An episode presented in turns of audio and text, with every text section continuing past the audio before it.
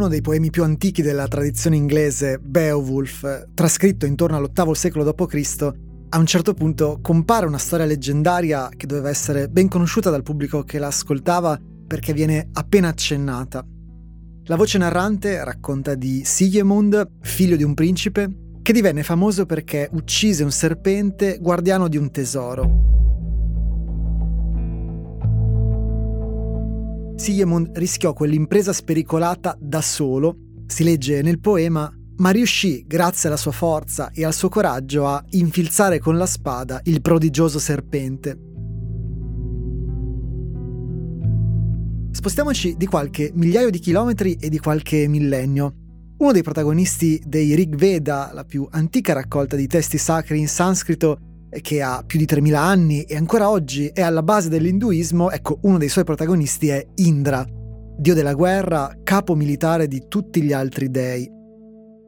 Nei tanti inni dei Rigveda rivolti a Indra si racconta che migliaia e migliaia di anni prima un serpente enorme di nome Vertra, cioè ostacolo, bloccasse le acque del mondo e impedisse loro di scorrere. Il dio Indra affrontò il serpente Vertra e lo uccise con una mazza, permettendo così alle acque di scorrere e in certe versioni anche a tutti gli elementi naturali di trovare la propria collocazione sulla Terra, dando origine al mondo che conosciamo oggi.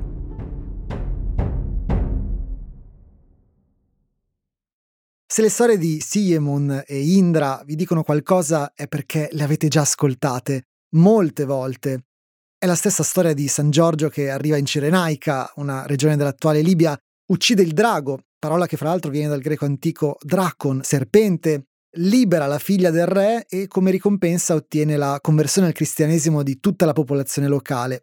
E se ci pensate è anche la stessa storia che si vede nel cartone animato Hercules prodotto da Disney. Ercole salva Meg dopo aver ucciso con la sua spada un mostro serpentino a più teste. Tutti questi miti condividono la stessa struttura. C'è un eroe, un giovane uomo, il dio Indra in sanscrito, l'eroe Siemund in antico inglese, Ercole in Grecia, che grazie alla sua forza uccide un mostro simile a un serpente. Non è un caso, il mito dell'eroe che uccide il serpente si trova praticamente in tutte le tradizioni antiche veicolate dalle lingue indoeuropee. I nomi degli eroi ovviamente sono diversi, così come i nomi dei serpenti, quando ne hanno, e anche le circostanze dell'uccisione non sono del tutto identiche. Oggi però sappiamo che tutti questi miti sono imparentati fra loro, esattamente come sono imparentate tra loro le parole nelle lingue indoeuropee come il latino pater e l'inglese father. E lo sappiamo anche perché le parole con cui viene raccontato il mito dell'uccisione del serpente nelle varie lingue indoeuropee spesso sono molto simili fra loro perché riflettono esattamente le stesse parole in proto-indoeuropeo. Nei Rigveda si legge diverse volte che il dio Indra Ahan Ahim uccise il serpente.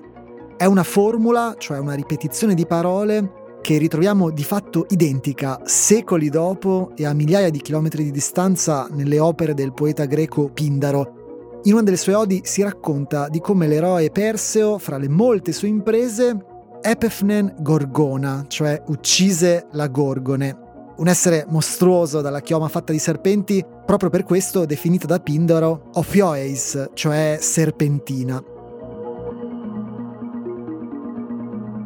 Sia il verbo sanscrito ahan, sia il verbo greco epefnen vogliono dire uccise e riflettono la stessa radice indoeuropea gven, uccidere.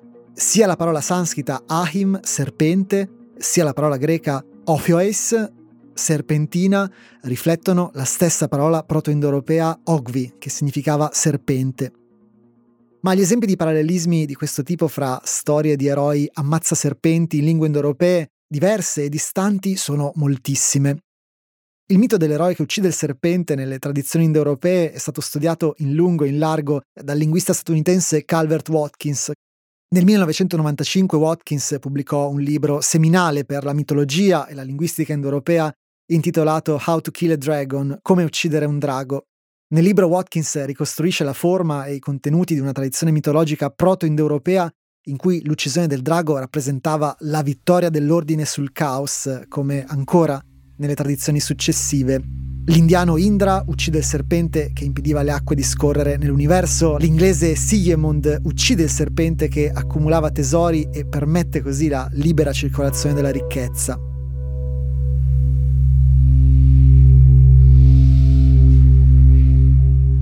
Nel suo libro, Watkins sottolinea che in alcuni di questi miti indoeuropei il personaggio che uccide il drago è un eroe umano, mentre in altri a compiere questa impresa è una divinità. Diversi studiosi hanno però notato che molte storie in cui l'uccisore del drago è un dio hanno corrispondenze tali tra loro da permettere di ricostruire un sottotipo più preciso, il mito del combattimento tra il dio del tuono e il serpente cosmico.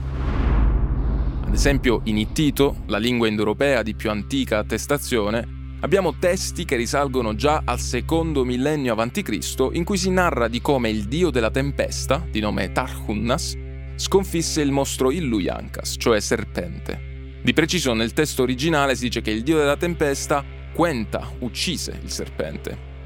E il verbo ittita Quenta è un riflesso esatto della stessa radice proto-indoeuropea Gwen, uccidere, che sta alla base anche del verbo usato dal poeta greco Pindaro, epepnen, e di quello usato nel Rig Veda sanscrito, ahan. Ora, se ci spostiamo molto più a nord e di millenni avanti nel tempo, scopriamo che nella Scandinavia medievale precristiana si raccontava un altro mito davvero molto simile, il cui protagonista è il dio nordico armato di martello e reso famoso dalla Marvel, Thor. Il suo nome è imparentato molto da vicino con inglese Thunder e un po' più alla lontana con italiano Tuono. Nel mito, Thor si scontra duramente con il serpente di Midgard, un mostro gigante che circonda la Terra. E per questo motivo Thor in antico nordico era chiamato anche Bani Orms, uccisore del serpente. Una formula tradizionale in cui la parola nordica Bani, uccisore, è un altro riflesso di proto-indoeuropeo Gwen, uccidere. Questi e tanti altri paralleli ci permettono quindi non solo di ricostruire una vera e propria formula proto-indoeuropea, cioè una combinazione fissa di parole, che veniva usata tradizionalmente quando si raccontava il mito dell'uccisione del drago, cioè Hegwent Hogwim, uccise il serpente. Ma ci aiutano anche a ricostruire, per la preistoria indoeuropea, delle storie mitiche con dei personaggi ben precisi. Un dio, maschio, del tuono, bellicoso, armato di un'arma letale, il quale combatte e sconfigge un serpente gigante che minaccia il mondo.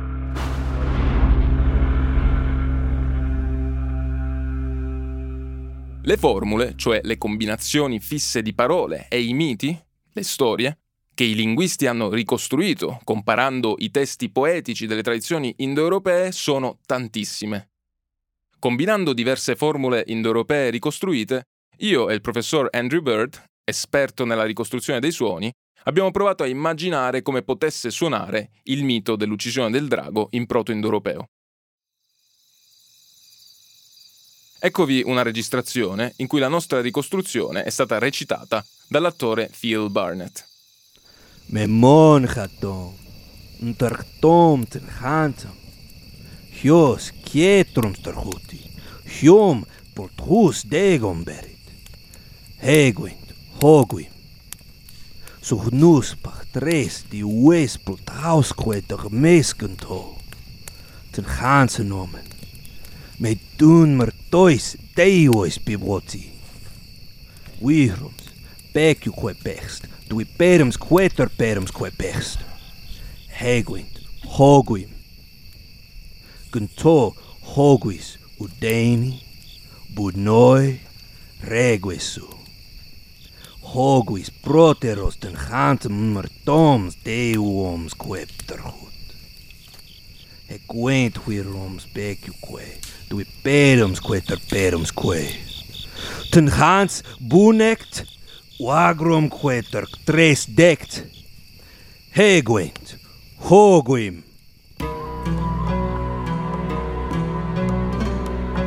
Miti come questo esistono da millenni e contribuiscono da allora a modellare un certo immaginario. Pensate per esempio a quante storie di eroi che uccidono il drago e liberano la principessa avete ascoltato. Miti come quello dell'uccisione del drago sono chiaramente ricostruibili e riflettono la cultura in cui era immerso chi parlava una antica lingua indoeuropea. E insieme alle tracce linguistiche e archeologiche di cui disponiamo, questi miti sono la chiave per provare a capire chi fossero eh, le persone che li raccontavano migliaia di anni fa. E com'è possibile che ancora oggi, dal Portogallo fino all'India, dalla Grecia fino alla Norvegia, ascoltiamo le loro storie?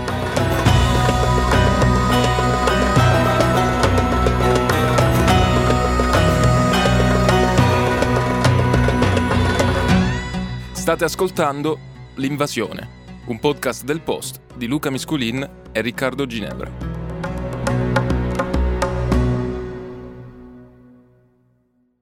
Nella prima puntata e in questi primi minuti abbiamo parlato più volte di lingue indoeuropee, di miti indoeuropei, di cultura indoeuropea. Parlare di indoeuropei come un popolo invece è un'operazione molto più scivolosa l'ha spiegato bene il grecista britannico Martin West nel suo librone Indo-European Poetry and Myth, uscito nel 2007 per la Oxford University Press. Se è esistita una lingua proto-indoeuropea, ne consegue che sia esistito un popolo che la parlava. Ma non un popolo nel senso di comunità nazionale, perché a quanto ne sappiamo non fu mai compreso sotto un'unica entità politica. Ma non possiamo nemmeno parlare di popolo in senso etnico, è possibile che queste persone avessero un patrimonio genetico eterogeneo, esattamente come ogni popolazione moderna che oggi parla una certa lingua. Se la nostra lingua discende dalla loro, ciò non li rende i nostri antenati, proprio come gli antichi romani non sono gli antenati dei francesi, dei romeni e dei brasiliani. Gli indoeuropei erano un popolo nel senso che appartenevano alla stessa comunità linguistica. Con tutta probabilità dobbiamo pensare a loro come a un insieme sciolto di clan e tribù che abitavano uno stesso territorio.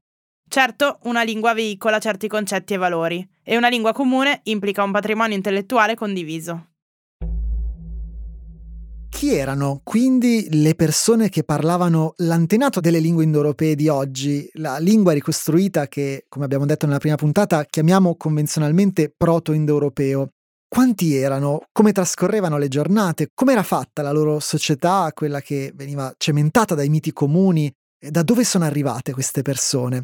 Ecco, questa domanda per ora la lasciamo per ultima, ce ne occuperemo più avanti. Alle prime invece proviamo a rispondere. Iniziamo da una rapidissima e assolutamente non esaustiva storia dell'umanità. L'Homo sapiens è uscito dall'Africa una prima volta più o meno 160.000 anni fa, attraversando lo stretto di Bab al-Mandab, che si trova fra l'odierna Eritrea e lo Yemen, nella penisola arabica ma la migrazione più massiccia è venuta intorno a 60.000 anni fa quando l'Homo sapiens dal Nord Africa è arrivato in Medio Oriente attraverso l'Egitto. Nei successivi 10.000 anni i sapiens si sono spinti a nord-ovest, entrando in Europa e mescolandosi ai Neanderthal, e a est, fino a raggiungere l'Australia e il Giappone più o meno 40.000 anni fa. Fino a poco fa pensavamo che l'arrivo in Nord America fosse avvenuto invece molto più tardi, intorno a 16.000 anni fa, ma i resti di un mammut ucciso e macellato trovati nel 2013 in New Mexico, cioè nel sud degli Stati Uniti, ci fanno pensare che gli Homo sapiens attraversarono i ghiacci che univano la Siberia all'Alaska molto prima, forse già 37.000 anni fa. Ma questa è un'altra storia. Qualche millennio più tardi, intorno a 11.000 anni fa, quindi del 9000 a.C., nella cosiddetta mezzaluna fertile, in quello che oggi chiamiamo Medio Oriente, fu inventata l'agricoltura, che nei secoli successivi si diffuse rapidamente in tutto il mondo. Arrivati a altre 1000 a.C., più o meno tutti gli umani nell'enorme continente che chiamiamo Eurasia sapevano coltivare piante, allevare animali e convivere in società più o meno complesse. Questo però non significa che fra le comunità di persone sparse un po' ovunque non ci fossero delle differenze. Oggi quelle differenze sono arrivate a noi soprattutto sotto forma di oggetti ritrovati grazie a scavi archeologici, vasi, punte di freccia, collane e così via. Sfortunatamente però, come dicono gli archeologi, le pentole non parlano. Quello che ritroviamo, cioè in una tomba scavata qualche migliaio di anni fa, può dirci moltissime cose sulla vita quotidiana delle persone che usavano certi oggetti e vivevano in un determinato periodo di tempo in uno spazio delimitato, ma una comprensione più approfondita che provi a capire chi fossero davvero quelle persone rimane fuori portata. Nel caso delle persone che parlavano il proto-indoeuropeo siamo fortunati, fra virgolette, nel senso che possiamo combinare le tracce archeologiche con quelle linguistiche e anche mitologiche e ricavare un quadro molto molto più chiaro.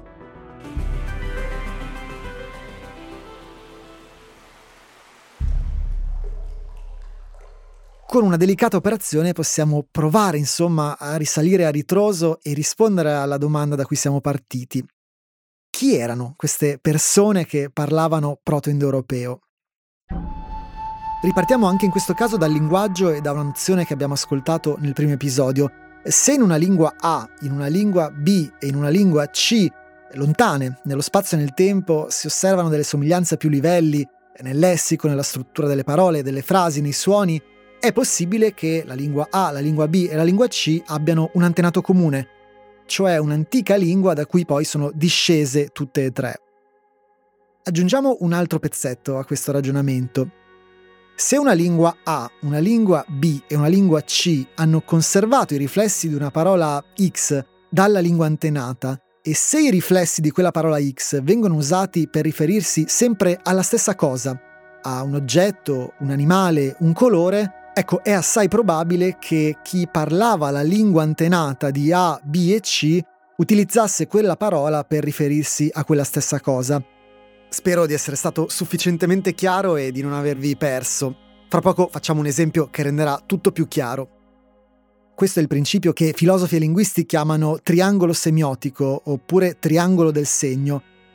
Secondo questa teoria, il processo linguistico è composto sempre da tre elementi, i suoni o le lettere di una parola che vengono percepiti da noi, il pensiero che questa percezione suscita in noi e l'elemento della realtà esterna a cui il pensiero rimanda. Ad esempio, ogni volta che sentiamo la parola cavallo, automaticamente pensiamo al concetto di cavallo, che possiamo sintetizzare come mammifero a quattro zampe che si può cavalcare. Ma questo concetto a sua volta è la rappresentazione nella nostra mente di qualcosa che esiste davvero nella realtà esterna, cioè l'animale cavallo. Questo principio del triangolo semiotico significa che quando ricostruiamo una parola proto-indoeuropea non ne ricostruiamo soltanto il suono e il significato, ma anche l'elemento della realtà esterna corrispondente e questo ci permette di fare delle ipotesi sul tipo di società e ambiente in cui vivevano le persone che parlavano il proto-indoeuropeo. Ovviamente ci sono dei ma, nel senso che tutte le attuali lingue indoeuropee usano una parola dei suoni molto simili, per esempio, per riferirsi alla sigaretta. Ma questo non vuol dire che chi parlava proto-indoeuropeo fumasse sigarette. È un esempio un po' banale, ma fa capire bene, credo, i rischi nelle operazioni di ricostruzione linguistica. Quando però le ricostruzioni sono estremamente rigorose, permettono di distinguere fra parole ereditate dal proto-indoeuropeo e invece parole che hanno un'origine diversa e molto più tarda, come per esempio sigaretta. Per fortuna c'è chi lo ha già fatto per noi. Nel 1997 l'archeologo J.P. Mallory e il linguista D.Q. Adams hanno messo insieme un libro monumentale sulla lingua e la cultura indoeuropea intitolato Enciclopedia della cultura indoeuropea, pubblicato dalla casa editrice dell'Università di Oxford. Nonostante ormai sia un po' datato, perché negli ultimi 26 anni abbiamo scoperto moltissime altre cose di cui ci occuperemo anche noi, ecco questa specie di enorme dizionario ha il grande pregio di discutere in prospettiva sia linguistica sia archeologica più di 500 parole che possiamo ricostruire per il proto-indoeuropeo. Un numero consistente delle parole ricostruite nell'enciclopedia identifica degli animali, di queste parole, molte decine descrivono dei mammiferi, in gran parte animali da allevamento. Ekvos sta per cavallo, di cui abbiamo già parlato. Ovis è la pecora. Sus e porcos indicavano il maiale. Entrambe le parole, fra l'altro, sono arrivate fino a noi, pensate a suino e porco. Forse sus indicava il maiale adulto e porcos il cucciolo di maiale. In russo ancora oggi Porosenok identifica il maialino e anche in italiano se ci pensate esiste la parola porcellino. Gvus invece è la vacca, Huxen è il bue, insomma potremmo continuare ancora.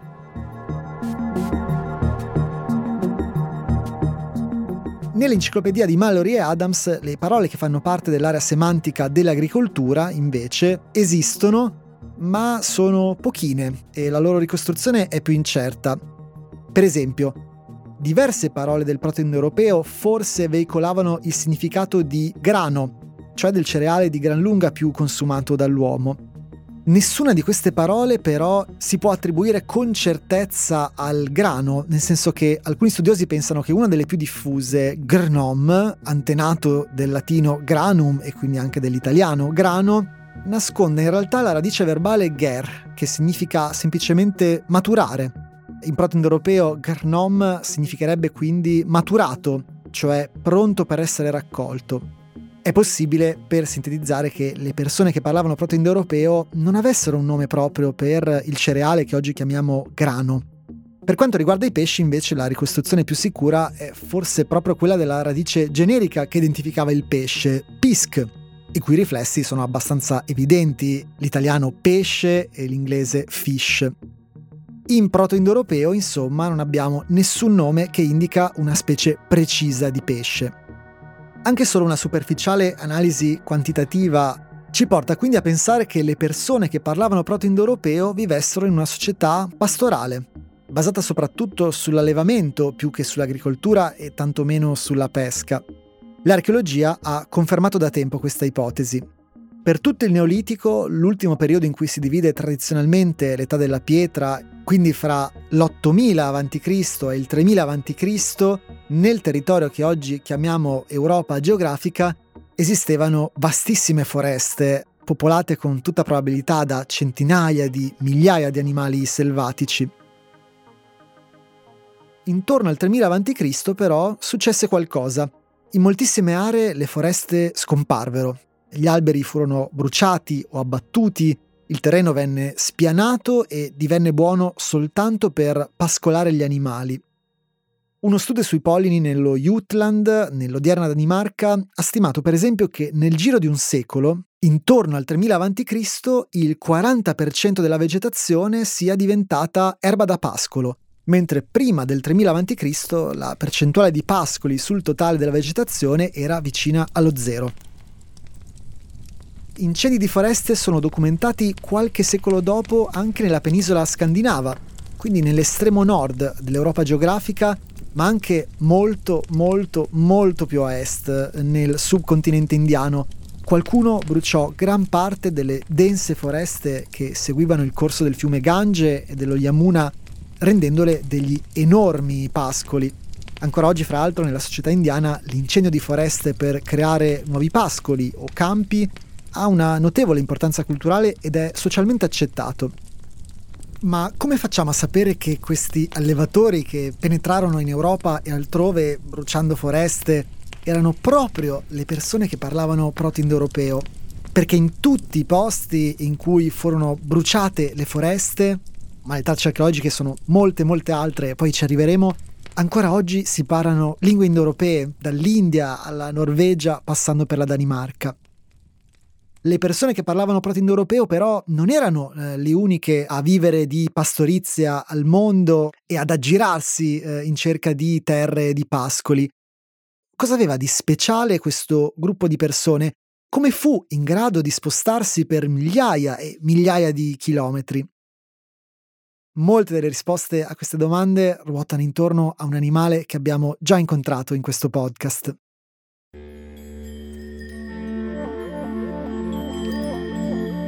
Alla fine dell'era glaciale, fra il 12.000 e l'8.000 a.C., gran parte dell'emisfero nord si ricoprì di foreste verdeggianti, finalmente libere di poter crescere in altezza e in estensione dopo secoli e secoli di gelo. La proliferazione delle foreste ridusse molto gli ampi spazi pianeggianti che ancora oggi sono l'habitat preferito del cavallo, l'animale che identifichiamo col nome scientifico di Equus caballus. Il cavallo ha bisogno di correre libero per grandi spazi e può sopravvivere in posti coperti di neve per gran parte dell'anno. Al contrario delle mucche che non sanno farlo, l'istinto porta il cavallo a rompere il ghiaccio e la neve con gli zoccoli e quindi a raggiungere erba da brucare anche a temperature vicine allo zero. Dopo l'era glaciale, l'unica zona nell'emisfero nord in cui i cavalli avevano a disposizione amplissimi spazi erano le cosiddette steppe, ambienti dove a causa dell'escursione termica enorme fra estati caldissime e inverni rigidissimi crescono quasi soltanto erbe e arbusti per centinaia e centinaia di chilometri. Oggi come allora nel continente eurasiatico esiste un'unica regione di steppa. Si estende dai confini orientali della Romania, quindi nel pieno dell'Europa, fino al Kazakistan, passando per la Russia e l'Ucraina. Le steppe erano l'unico ambiente in cui insomma potevano esistere grandi gruppi di cavalli selvatici in tutto il continente eurasiatico. Di conseguenza era l'unico ambiente dove il cavallo ha potuto essere domesticato. Oggi, grazie alla genetica, possiamo ricostruire almeno 77 antenate ancestrali per le cavalle femmine, il cromosoma Y del cavallo, invece, quello tramandato soltanto dagli esemplari di sesso maschile, è sorprendentemente omogeneo. È possibile insomma che l'intera storia dell'equitazione sia iniziata con un solo esemplare maschio particolarmente mansueto che ha lasciato che un essere umano gli salisse sul dorso. È possibile che quell'essere umano l'abbia fatto per gioco, per vedere cosa sarebbe successo. Sappiamo che almeno dal 4800 a.C. il cavallo era domesticato e mangiato eh, sulle steppe. La sua carne era molto utile durante i freddissimi mesi invernali. A partire dal 3700 a.C. però sappiamo anche che qualcuno iniziò a cavalcarlo. Risalgono a quel periodo infatti le prime tracce dei morsi, cioè le imboccature usate per cavalcare sulle dentature dei cavalli trovate dagli archeologi nelle odierne Russia e Ucraina. Ma perché vi ho parlato così a lungo di questi cavalli che abitavano nelle steppe? Perché siamo praticamente certi che le persone che per prime nel continente eurasiatico domesticavano il cavallo parlavano proto-indoeuropeo, come abbiamo visto, le parole per indicare il cavallo esistono in tutte le lingue indoeuropee, dalle più antiche alle più moderne, e permettono quindi di ricostruire una parola proto-indoeuropea ekphos, per cavallo. La domesticazione del cavallo è anche assolutamente compatibile con una società prevalentemente pastorale, come quella delle persone che parlavano proto-indoeuropeo. Come vedremo, i cavalli erano anche molto importanti nella mitologia di queste persone che avevano divinità associate proprio ai cavalli. Oltre a collocare geograficamente le persone che parlavano proto-indoeuropeo almeno in un certo periodo storico, cosa di cui parleremo più avanti, la domesticazione del cavallo ci dice moltissimo anche sul tipo di società che svilupparono.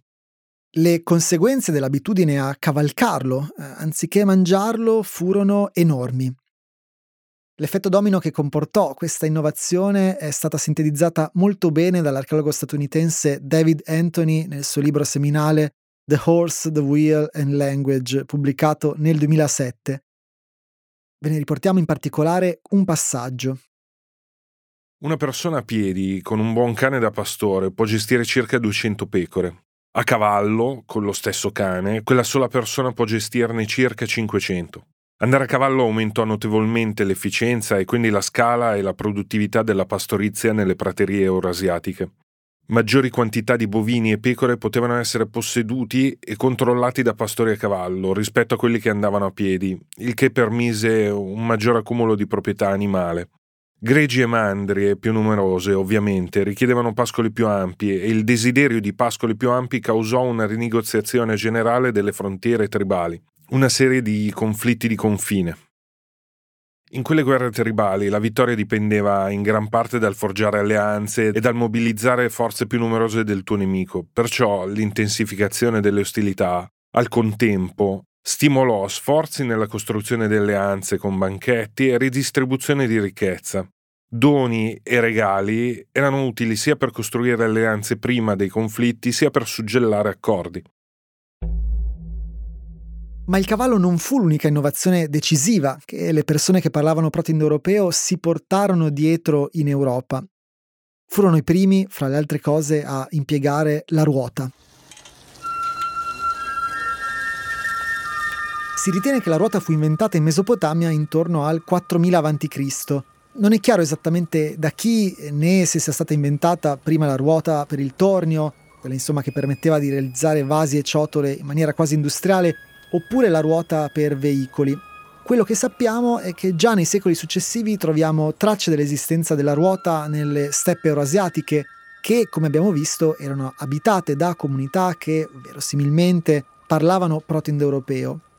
E queste tracce le troviamo in un contesto archeologico molto preciso, e cioè quello del carro.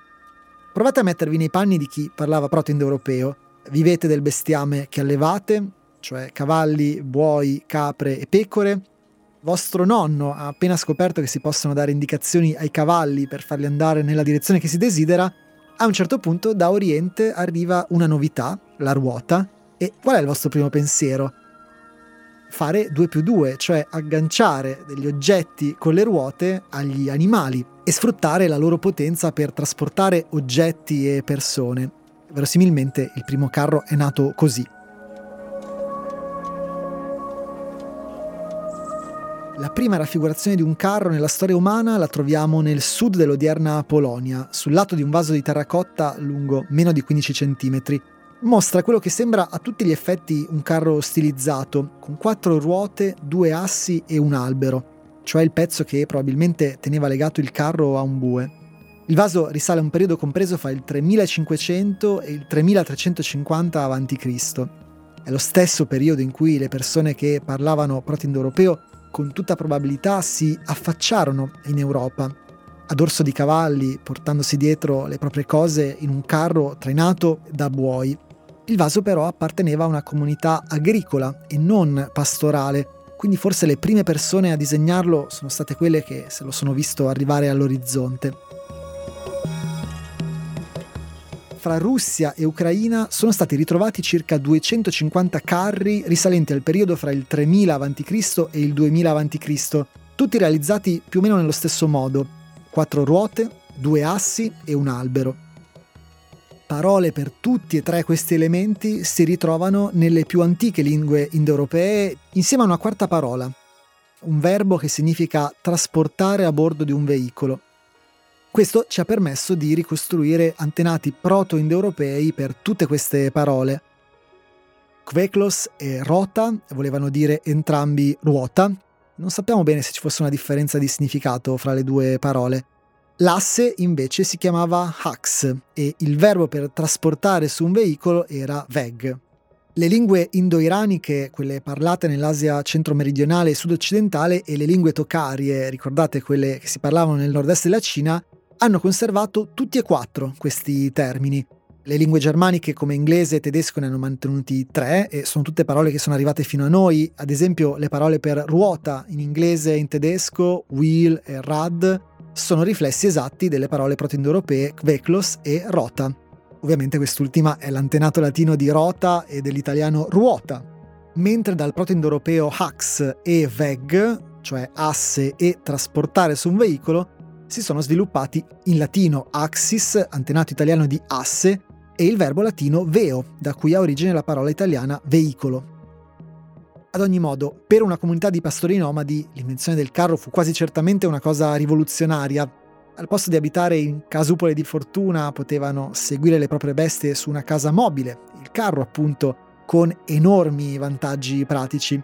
Affidiamoci ancora all'archeologo preistorico David Anthony per capire quali conseguenze si portò dietro una innovazione come questa per le persone che parlavano proto-indoeuropeo.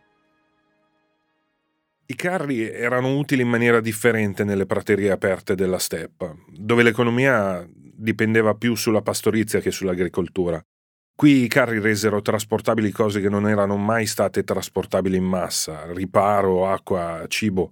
I pastori che avevano sempre vissuto nelle valli fluviali con eh, foreste e fatto pascolare i propri animali timidamente ai limiti delle steppe, ora potevano portare le loro tende, acqua e provviste di cibo verso pascoli distanti, lontani dalle valli fluviali.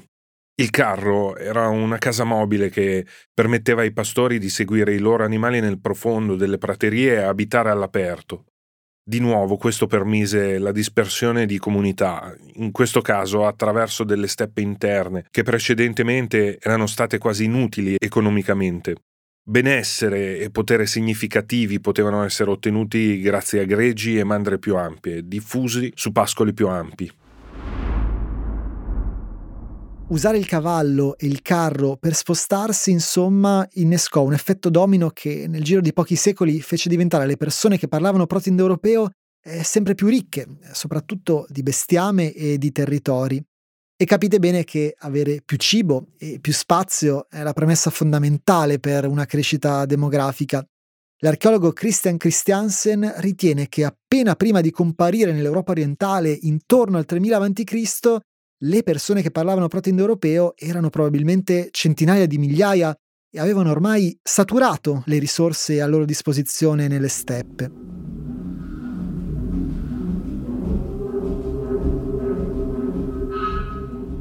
Le tracce linguistiche e archeologiche di cui abbiamo appena parlato ci raccontano di comunità pastorali che conoscevano e sfruttavano il cavallo e la ruota che a un certo punto verosimilmente si trovarono nella condizione socio-economica di dover trovare delle terre nuove per le proprie persone, per le proprie bestie. La ricerca, la conquista e il mantenimento di nuove terre si portò dietro una certa conflittualità a cui accennava anche David Anthony nel passaggio precedente, Per capire ancora meglio però come era fatta la società di queste comunità, cosa portarono con sé nei vastissimi territori in cui si insediarono oltre alla ruota e al cavallo, possiamo rivolgerci allo studio della mitologia e delle formule poetiche.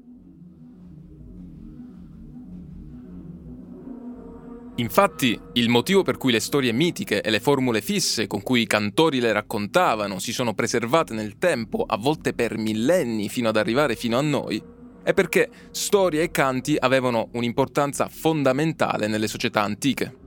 Verosimilmente anche in quelle preistoriche, come quella delle persone che parlavano proto-indoeuropeo. Quando non esisteva la scrittura e la cultura si tramandava oralmente, raccontare miti e cantare poesie non erano semplici espedienti per passare il tempo, un modo come un altro per divertirsi canti e storie erano prodotti culturali che veicolavano cose importantissime per la comunità, determinati valori e ideali, contribuendo così a consolidare certe strutture sociali. Miti e formule poetiche delle tradizioni indoeuropee antiche sono quindi fondamentali per ricostruire la società di chi parlava proto-indoeuropeo. Prendiamo per esempio la formula fissa cielo padre, di cui abbiamo parlato nella prima puntata. In proto-indoeuropeo questa formula cielo padre si diceva Dieus Puter, ma invece che sui suoni concentriamoci un attimo sul significato di questa formula. Nelle tradizioni indoeuropee si riferisce sempre a dei maschi associati al cielo, come il greco Zeus o il romano Giove, ok? Ma in che modo Zeus o Giove erano considerati padri degli uomini che li invocavano con la formula O cielo padre? Certo, esistevano miti in cui queste divinità generavano figli mortali con donne mortali, come il famoso mito di Eracle o Ercole. Ma nessuno pensava che il dio del cielo potesse essere il padre biologico di tutti gli esseri umani. Quella di Ercole era un'eccezione. La soluzione è semplice. Il dio del cielo era padre di tutti gli uomini nel senso di patriarca, cioè di figura maschile con la massima autorità all'interno di un gruppo familiare. Il cosmo era immaginato come una grande famiglia allargata, a capo del quale stava il dio maschio di nome Dieus Pater, cielo padre, da cui si sono sviluppati lo Zeus Pater greco e lo Jupiter romano, così come tanti altri dei supremi nelle tradizioni indoeuropee.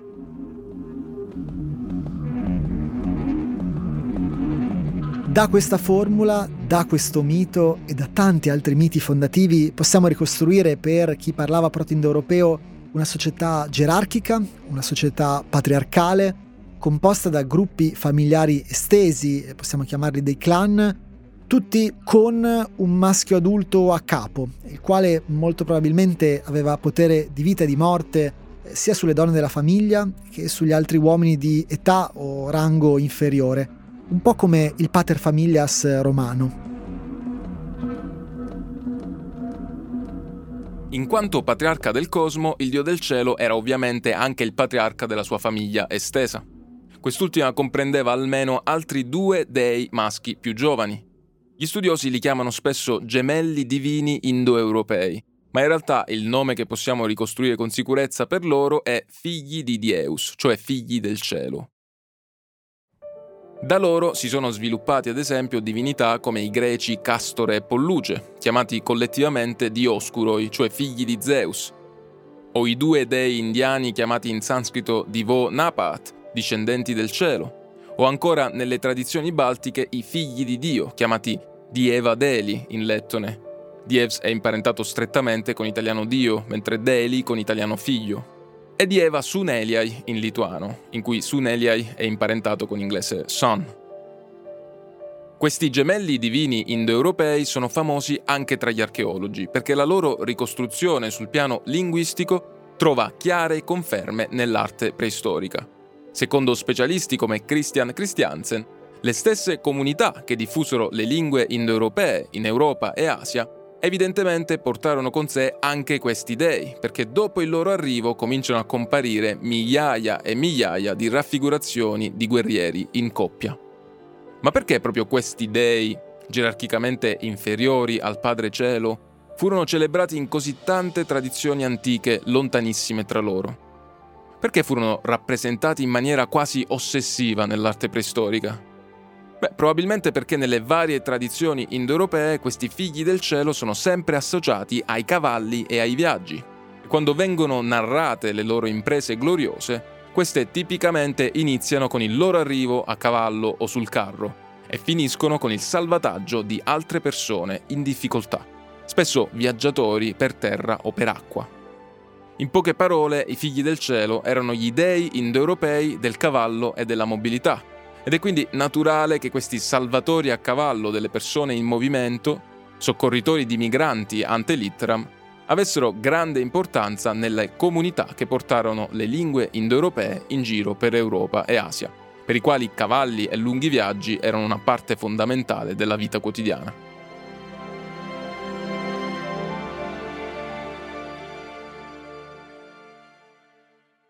Che la società proto-indoeuropea fosse di stampo patriarcale lo si desume anche dal fatto che esiste un'unica divinità femminile il cui nome è sicuramente ricostruibile in proto-indoeuropeo, la dea dell'aurora, Hausos. Dal suo nome vengono appunto parole per aurora come latino aurora e sanscrito ushas. È più alla lontana persino inglese Easter, Pasqua, originariamente il nome di una festa primaverile.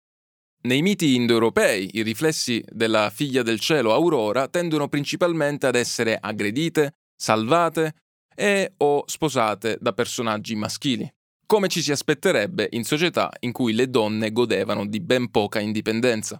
Un riflesso famoso di questa dea è uno dei personaggi femminili più vituperati della letteratura greca, Elena di Troia, figlia del dio del cielo Zeus e sorella dei gemelli divini greci, i Dioscuri, una donna il cui ruolo nel mito greco è sempre quello di essere rapita, sposata e o recuperata da altri personaggi, sempre uomini. Oltre che essere patriarcali, le società di chi parlava proto-indoeuropeo erano anche virilocali, cioè le donne, quando si sposavano, non solo passavano dall'autorità del padre a quella del marito, ma andavano anche ad abitare presso la sua famiglia. Rimanendo nell'ambito del mito, è proprio quello che succede nel primo libro dell'Odissea, in cui Atena suggerisce a Telemaco che sua madre, la moglie di Odisseo, Penelope, dovrebbe abbandonare le speranze di rivedere suo marito e tornare ad abitare nella casa della sua famiglia, così che suo padre Icario possa trovarle un nuovo marito. La ricostruzione di una società del genere per le persone che parlavano proto-indoeuropeo è supportata dal fatto che fra le parole che riusciamo a ricostruire, quelle che si riferivano alla famiglia del marito erano molte di più e molto più precise rispetto a quelle che identificavano la famiglia della moglie. Suecuro era il suocero e la suocera era suecru. Ed esistevano anche termini per definire il fratello del marito, la moglie del fratello del marito, la sorella del marito, ma non i corrispondenti parenti della moglie nelle moderne lingue indoeuropee il significato di queste parole si è esteso andando a indicare anche i parenti della moglie, ma nelle più antiche lingue indoeuropee questi termini non esistevano. Questo ci dice che una donna nella società proto-indoeuropea andava sempre ad abitare con i parenti del marito e doveva quindi avere dei termini precisi per riferirsi a ciascuno di loro. I parenti della moglie invece in questo quadro sono assolutamente secondari. Possiamo fare altre ipotesi a partire dalla parola vedovo. In proto-indoeuropeo esisteva soltanto la versione femminile, vedova, widow. Questo perché evidentemente era inconcepibile che un maschio perdesse la moglie, quindi diventasse vedovo e non si risposasse. Anche l'archeologia ci indica chiaramente questa stessa direzione. Tutte le tombe più ricche associate alle culture indoeuropee sono tombe di uomini, sono tombe molto probabilmente di capi. Per esempio, se avete visitato nella vostra vita l'antica città greca di Micene, avete già avuto delle prove di tutto questo. Il cosiddetto greco-miceneo era una lingua indoeuropea e quella micenea è fra le più antiche culture archeologiche che possiamo con assoluta certezza associare a testi scritti in una lingua indoeuropea e i capi micenei erano invariabilmente uomini e venivano seppelliti in tombe gigantesche e con un corredo ricchissimo. Le più antiche risalgono al 1600 a.C., quindi circa 1500 anni dopo il probabile arrivo delle comunità che parlavano proto-indoeuropeo in Europa. Tutto questo però ci porta a chiederci che vite facevano, quindi le donne che vivevano nella società proto-indoeuropea. Lo abbiamo chiesto a Birgit Olsen, professoressa di linguistica dell'Università di Copenaghen. In nomadic societies it's pretty common to have uh, uh, patriarchal uh, family structures. Nelle società nomadi è piuttosto comune avere strutture familiari patriarcali. Le donne mantengono la casa, cucinano, puliscono, si occupano dei bambini, fanno cose tradizionalmente da donne. Forse si occupavano anche di mungere le bestie. E come facciamo a capirlo? Lo deduciamo dal modo in cui queste persone parlavano di questi argomenti, osservando il lessico che usano per parlare delle proprie famiglie. Ci sono due parole che indicano un sistema patriarcale e patrilineare. La prima la ritroviamo nel verbo inglese to wed, sposare. Letteralmente wed significa condurre ed è usato nella specifica accezione di un uomo che prende una giovane donna che fa parte di un'altra famiglia e la conduce al matrimonio. E in proto-indoeuropeo wed è un verbo che si riferisce soltanto agli uomini, quindi all'uomo che conduce una donna nel vincolo del matrimonio. C'è un'altra radice molto importante, gench, significa procreare, e si riferisce soprattutto alla discendenza maschile, perché la cosa importante per loro era la discendenza padre-figlio. La linea genealogica della madre non contava davvero. The mother's family line doesn't really matter. It's the influential men that write history. Sono sempre gli uomini influenti che scrivono la storia e nei loro testi non citano spesso le donne. Nei Rig Veda, scritti in sanscrito, c'è un inno matrimoniale e questo ci racconta cosa si aspettassero dalle donne, che fossero il focolare della famiglia. Nell'inno si dice una cosa del tipo abbi dieci figli e rendi tuo marito l'undicesimo, in modo che possa darti retta almeno un po'. Per una donna, insomma, la speranza, l'aspettativa era quella di procreare molti figli. To breed many sons. Ma un capo maschio non poteva limitarsi a cercare alleati per controllare il suo territorio all'interno della sua famiglia, cioè fra figli e parenti non avrebbe avuto abbastanza alleati o alleati sufficientemente forti. Per questo la società di chi parlava proto-indoeuropeo prevedeva altre forme per stringere dei legami, dei rapporti fra gli uomini. Le due più citate dagli studiosi sono i rapporti fra persone nate nello stesso lasso di tempo e quelli invece basati sull'ospitalità. Prendiamoli uno per uno. Il primo di questi rapporti, quello fra persone che sono nate più o meno nello stesso periodo, in un certo senso è arrivato fino a noi, se ci pensate. Ancora oggi in Italia andiamo a scuola con persone nate nel nostro stesso anno, otteniamo la possibilità di votare, quindi di entrare almeno formalmente nell'età adulta alla stessa età, a 18 anni, e la società proto-indoeuropea molto probabilmente aveva vari modi di incoraggiare questo legame, come per esempio quello del cosiddetto Corios, che in proto-indoeuropeo significa banda armata.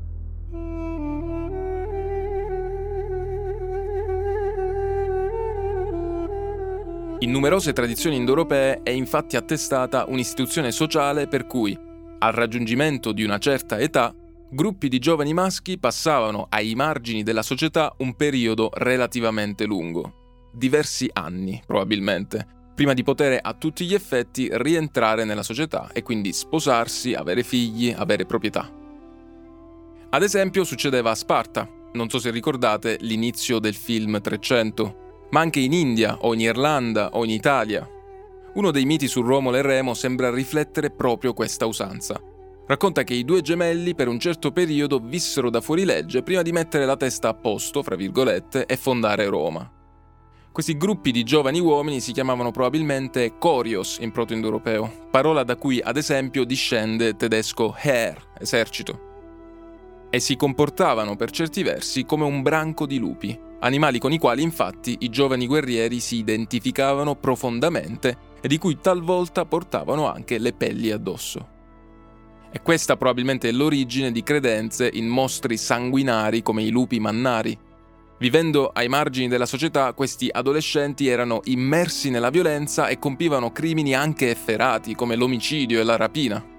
Una volta raggiunta una certa età o una certa ricchezza, i giovani uomini potevano rientrare in società.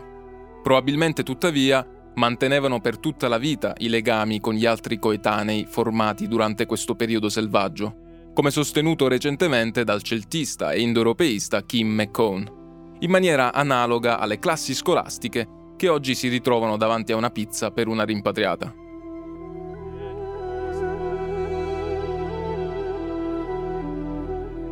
Un altro modo per costruire rapporti che potevano evolvere in vere e proprie alleanze era la tradizione dell'ospitalità, cioè la scelta di condividere uno spazio, un lasso di tempo, che molto spesso doveva comprendere anche un pasto, fra persone che non hanno legami di sangue, L'ospitalità è un tratto che oggi associamo un po' grossolanamente alle società mediterranee, ma aveva una grande importanza nelle società antiche come quella di chi parlava proto-indoeuropeo. Eh, sfortunatamente non abbiamo moltissime tracce archeologiche di questi rituali, di cortesie specifiche, ma ne troviamo delle tracce sia nella linguistica sia nella mitologia. Per esempio, il proto-indoeuropeo aveva una parola, ghostis, che nelle varie lingue indoeuropee in cui è sopravvissuta ha dato origine sia a parole col significato di ospite, nel senso di persona ospitata, sia di ospite nel senso di persona che garantisce accoglienza. E fra l'altro se ci pensate è interessante che l'italiano ospite abbia conservato questo significato ambivalente e ambiguo. In alcune lingue poi si è arricchito di sfumature particolari, per esempio nel latino classico hostis, che in origine indicava semplicemente lo straniero, ecco, hostis è diventato il nemico. I miti della tradizione indoeuropea sono pieni di dei che si ospitano a vicenda con fare cerimonioso, scendendo invece sulla terra anche uno degli episodi più famosi dell'Iliade, nasconde probabilmente questa antica tradizione dell'ospitalità proto-indoeuropea, nel sesto libro l'eroe greco Diomede e quello licio Glauco si incontrano sul campo di battaglia. Dopo una breve conversazione scoprono che i loro nonni si erano ospitati a vicenda e quindi decidono di non combattersi per rispetto di quell'antico rapporto di ospitalità.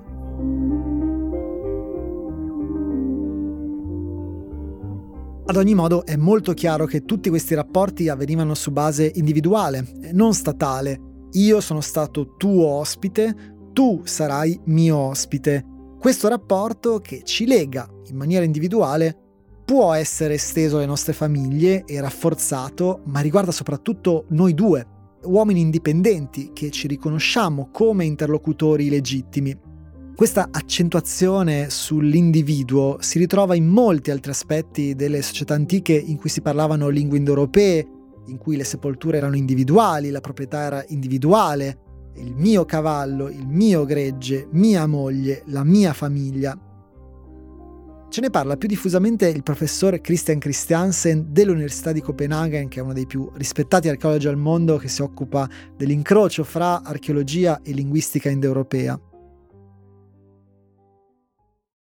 A burial is probably one of the most fundamental rituals in any society. Le sepolture sono uno dei rituali più importanti in una società perché ci dicono molte cose su che tipo di società fosse. Quando qualcuno muore ci sono diverse cose che vanno fatte. Ci sono persone che ereditano delle cose, relazioni che vanno riattivate. Queste persone venivano seppellite in fosse individuali, coperte da una piccola collinetta. Un rituale del genere ci dice che il singolo era estremamente importante e molti di loro erano uomini. Le loro sepolture ci dicono che gli uomini erano importanti in quanto individui e in quanto proprietari. La proprietà era legata agli individui, non alle comunità o alle famiglie. Non era insomma condivisa, ma individuale. Not to communities or families, it was not shared. Una società in cui i beni erano individuali e mobili, e quindi per esempio bestie, armi, vestiti, gioielli, aveva bisogno di una figura apicale che mettesse ordine nel caos, esattamente come nel mito del giovane uomo che uccide il drago di cui parlavamo all'inizio della puntata. Anche il potere in queste antiche società era individuale. La parola latina rex, da cui discende l'italiano re, ha corrispondenze esatte in lingue indoeuropee lontanissime fra loro, come il sanscrito Raj, tutti conosciamo la parola Maharaja, e il celtico Rix, che dà per esempio il nome al re gallico Vercingetorix e anche del personaggio dei fumetti Asterix, sono tutte parole che indicano un re, un capo, e ci permettono di ricostruire non solo una parola proto-indoeuropea rex, ma anche l'istituzione sociale della monarchia.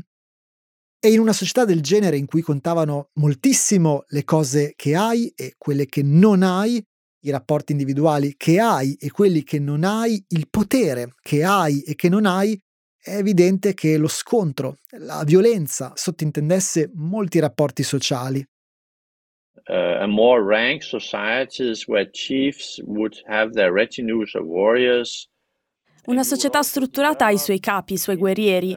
È in questa società che per esempio più avanti si è sviluppato il carro da guerra, che divenne incredibilmente efficace sul campo di battaglia, un po' come i carri armati moderni. Una volta che hai una classe di guerrieri professionisti e carri da guerra, puoi spostarti in un territorio e conquistarlo senza bisogno di una migrazione di massa della tua comunità, perché puoi controllare aree grandi senza bisogno di dominarle da punti di vista demografico. Puoi dominarle però da un punto di vista politico e di conseguenza puoi dominarle da un punto di vista linguistico.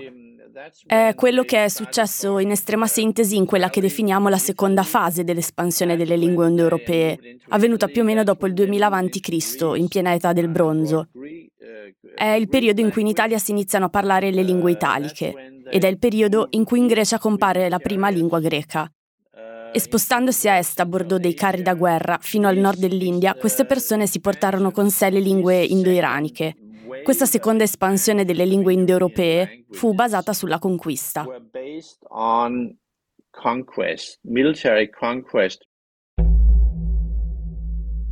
La conquista, insomma, è un tema ricorrente nelle società indoeuropee. Alle associazioni di Corios di cui abbiamo parlato poco fa veniva sostanzialmente permesso di compiere atti di saccheggio e razzie l'eroe dei miti indoeuropei è quasi sempre un guerriero.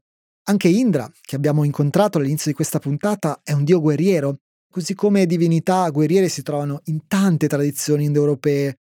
Thor per la mitologia norrena, Taruntas per la tradizione ittita, Marte per i romani. E proprio i romani fanno risalire, se ci pensate, la propria prima proliferazione al rapimento e allo stupro delle donne sabine, è un po' un salto carpiato, ma pensate invece alla vicenda di cui parlavamo all'inizio del primo episodio, il massacro di donne e bambine a Koshutze. Ecco, in quel caso le donne non furono rapite, ma ammazzate, forse nell'ambito di uno scontro fra i nuovi arrivati e quelli che c'erano prima. Proviamo a tirare le fila di tutto quello che vi abbiamo raccontato in questa puntata. Le prime persone che parlavano proto-indoeuropeo, spostandosi verso l'Europa, si portarono dietro una società patriarcale, fortemente individualista, che sfruttava le risorse naturali a costo di distruggere l'ambiente circostante. Viene da chiedersi cosa sia successo esattamente nel contatto, e forse questa parola è un eufemismo, con le persone che abitavano in Europa prima del loro arrivo. Ma prima di fare questo passo in avanti, facciamone un altro indietro. Abbiamo provato a raccontare chi erano e cosa facevano le persone che parlavano la lingua proto-indoeuropea nel momento in cui sono apparse all'orizzonte, eh, ai confini eh, dell'Europa. è rimasta in sospeso una terza domanda, quella che ci facciamo sempre quando ci occupiamo di persone che conosciamo poco. Da dove sono arrivate? Ne parliamo nella prossima puntata.